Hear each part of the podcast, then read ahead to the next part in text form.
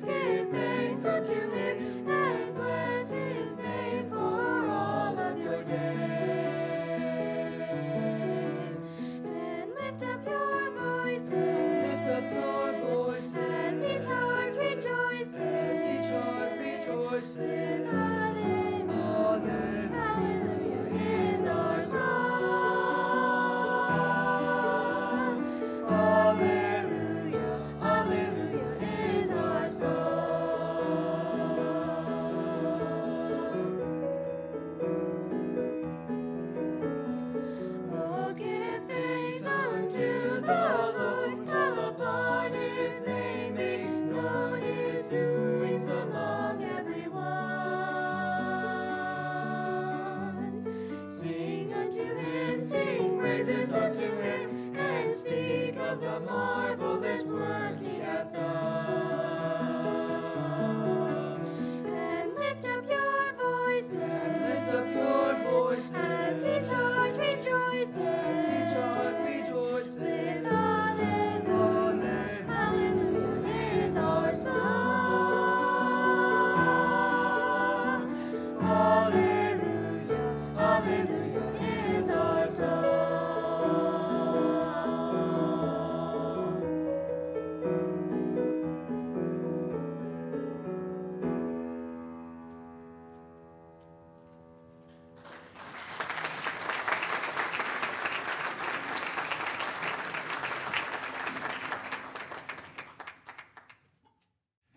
May we affirm our faith with joy and a willing spirit as we hear today's scripture. Our first reading is from Mark chapter 12, verses 28 through 30. One of the scribes came near and heard them disputing with one another, and seeing that he answered them well, he asked him, Which commandment is the first of all? Jesus answered, The first is, Hear, O Israel, the Lord our God, the Lord is one. You shall love the Lord your God with all your heart and with all your soul and with all your mind and with all your strength. Our second reading is from Acts chapter 2 verses verse 42. They devoted themselves to the apostles' teaching and fellowship, to the breaking of bread and to the prayers. This is God's word to God's people.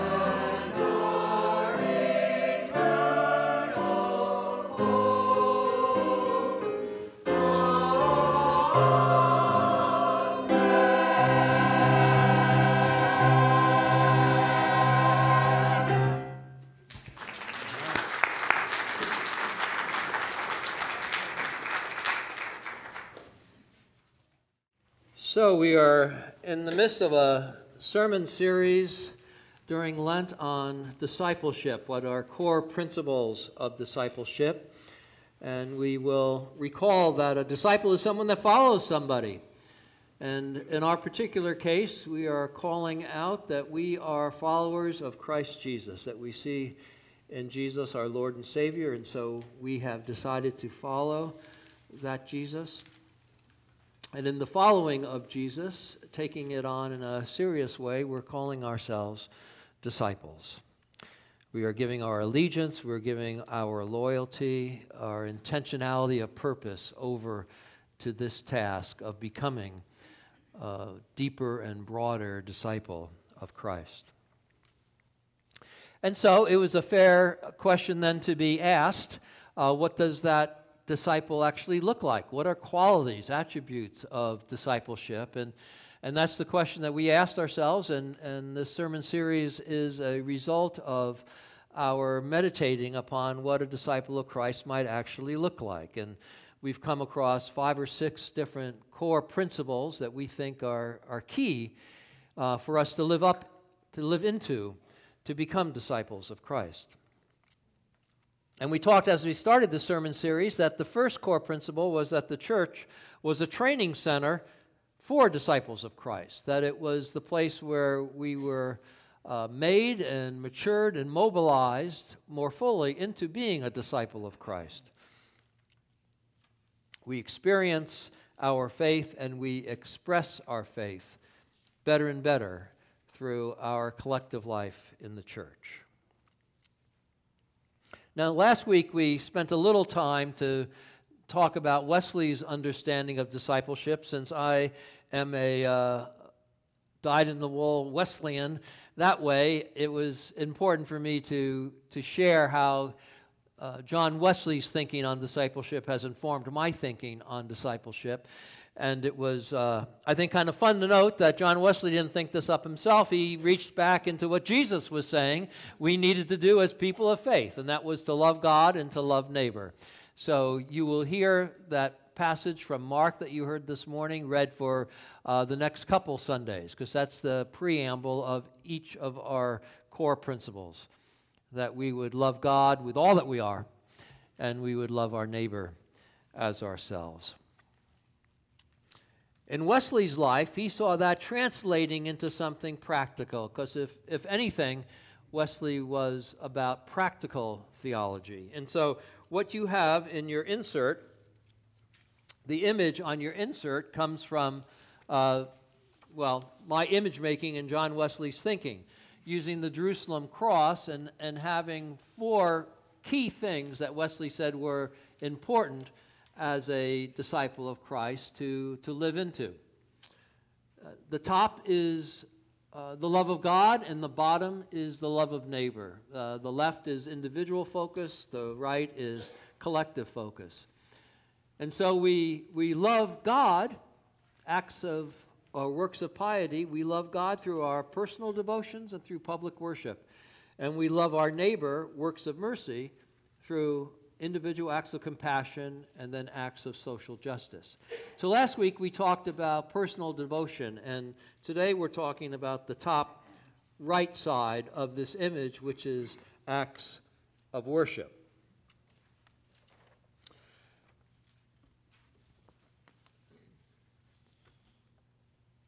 Love of God through public worship. Transformed by God's love, disciples seek to love the Lord their God with their whole being. They want to grow in their love and knowledge of God and keep spiritually connected to the nurturing and the renewing source of their lives, which is God. Disciples do this through engaging in intentional patterns of public worship. Disciples seek to love their Lord through acts of celebration and faith expression with others, gathered believers. As they regularly attend Sunday worship, attend seasonal special services, and frequently partake in the Lord's Supper. We do communion once a month at our 9 and 10:30 services, but at the 8 o'clock service, we have communion every Sunday. And I want you to know that John Wesley is a little happier with that 8 o'clock crowd. he would want us to be doing it every week. Every week. It's such a rich resource. So, worship. Well, it just is central to who we are. It's the center point of who we are of the church's being and the church's doing. The word liturgy, which is a word that describes what you read in the bulletin, the, the uh, order of worship, that is a liturgy. It derives its meaning as the work of the people. It is our job to engage in liturgy. It is what we are to be about. God loves us. We experience that love. We love God back, expressing that love in praise and in worship. Truly think about it. If, if we really think God is who we say God is in all our worship services, we ought to, in humility, bow down and praise and worship that God. Indeed, imagine a church that didn't worship. What would that be like? Well, it, would be a service group. It would do good things, maybe, right? It would be like Kiwanis or Lions or, or Rotary. Maybe it would be uh, an education center or a community gathering place to work on uh, particular issues that are confronting the community. Maybe it would be like that. Or maybe the church without worship would be a place for uh, potlucks and fellowship, hanging out together, maybe like, uh, maybe like a senior center or a youth center. But a church without worship, I mean, it really is not a church, right? It's not a church. Worship gives the church its distinctive identity. The gathered together children of God expressing their shared love of God to God.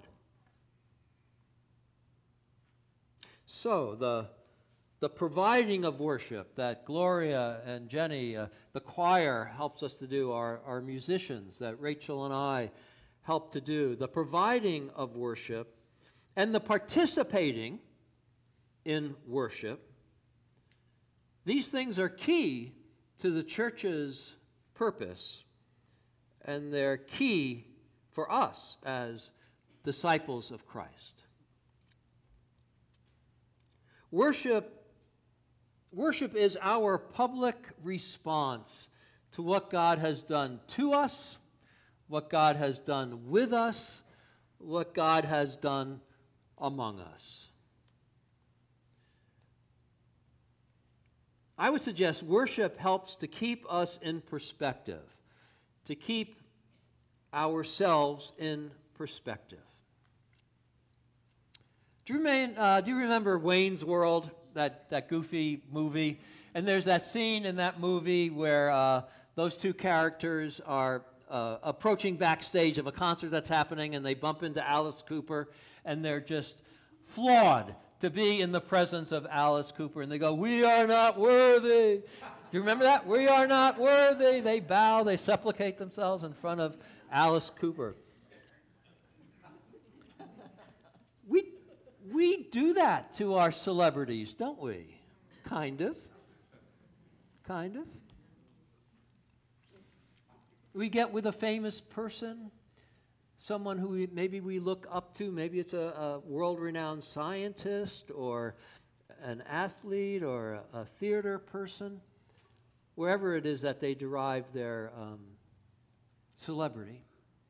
We get in front of them, we get a little tongue tied, we get a little sheepish maybe, we, we feel maybe a little bit like we're not worthy to be in their presence. You know, we, we don't know how to talk to them, we're not really sure what to do. And we're talking about God now. we're not just talking about Alice Cooper or, or you know, the, the coach of Clemson, wherever John is. We're talking about how we should behave to God. And shouldn't we have maybe not the I'm not worthy business? Let's not grovel too much in front of God, but shouldn't we have some kind of high level of uh, awe and honoring of gratitude and wanting to praise? I'm thinking we should. And I'm thinking worship helps to remind us that we, we ought to have those kind of qualities towards God and helps us to participate and own into those qualities. Because we are not the creator. Newsflash, right? We're the creature. God's the creator. And as much as we want to control our lives, don't we know we're not in control? There are things that are happening around us that are beyond our control. Some of them we pray are in God's control, and some of them we know are just spinning around us.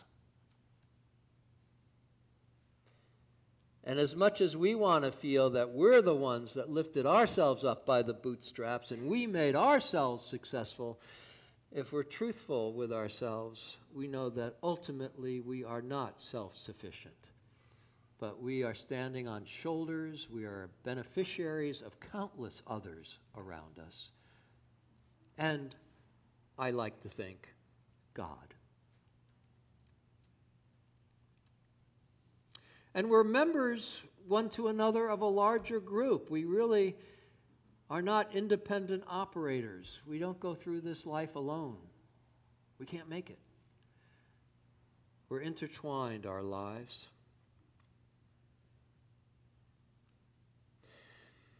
Worship that is facilitated well and, and participated in uh, with a vigor, with a, a giving yourself over to its spirit that kind of worship is uplifting and is a marvelous, marvelous antidote for the pains, the worries, and the sins of our lives.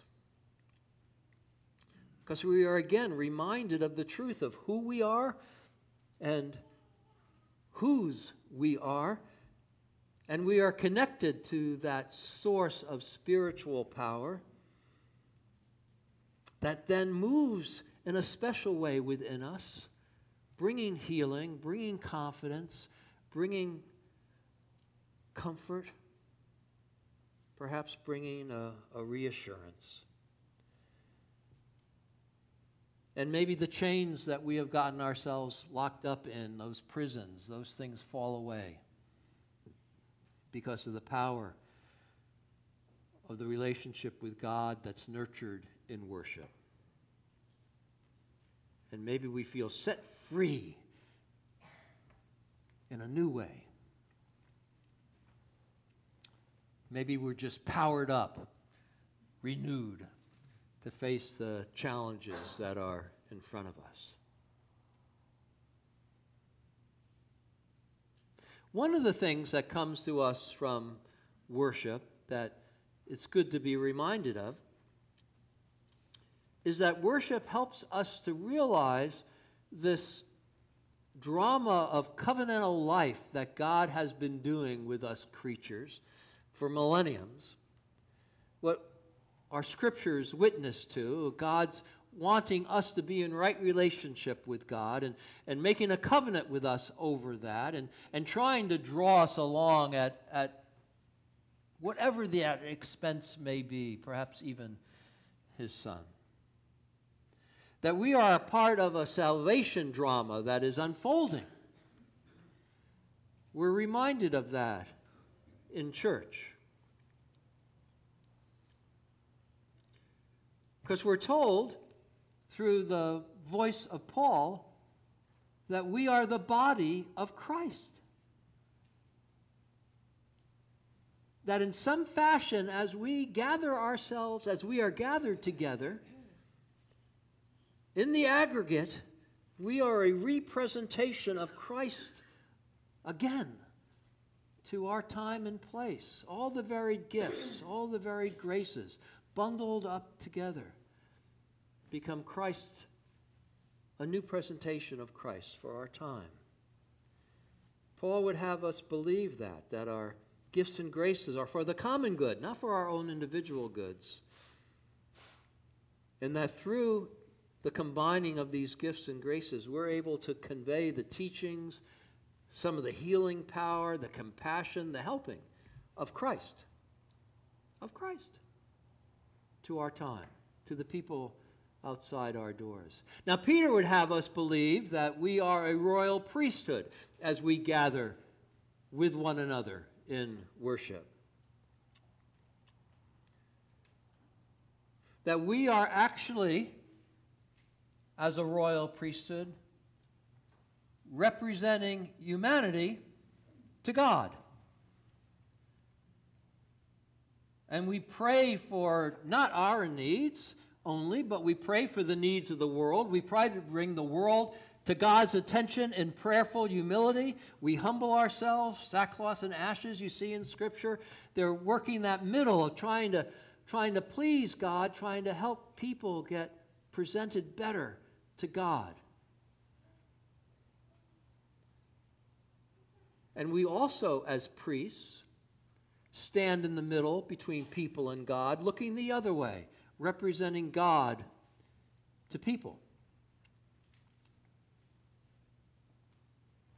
Words of inspiration, words of advice, conveying blessings, even as Bono likes to say, upon those who are not kneeling.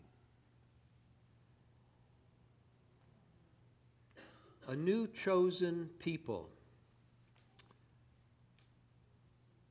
trying to be whom they are becoming, thanks to the power of the Spirit experienced in worship. A royal priesthood, the body of Christ.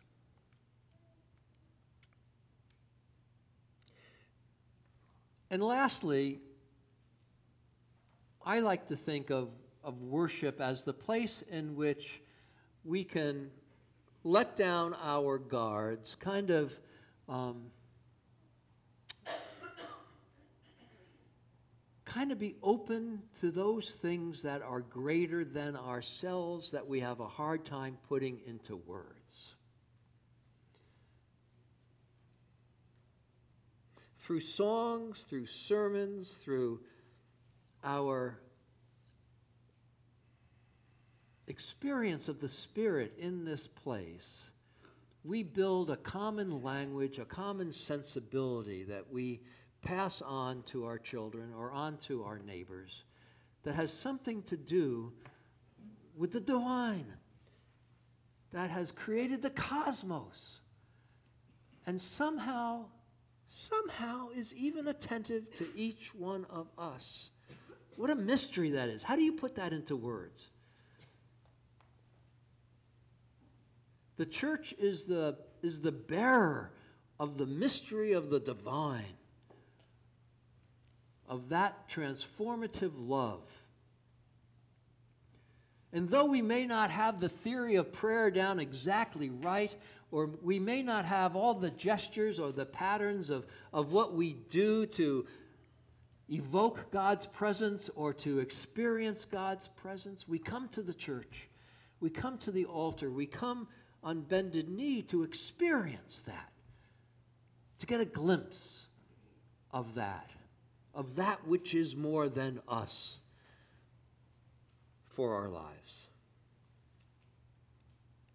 The rituals, the sacraments, they try to reveal the truth of the transcendent power through which we live. The water, you know, the water, I don't know, somehow the water cleanses us. We're made new. And somehow the bread, the common elements of bread and juice or wine, somehow those are changed. And as we take them within ourselves, they somehow change us, weave us closer to God, connect us better to one another. How does that happen? How does that sacrament happen?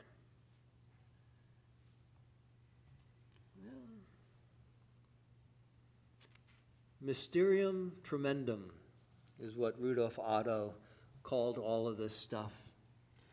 I like to grab that and throw that out every once in a while when I can. It's fun to say, Mysterium tremendum. but that's what's going on.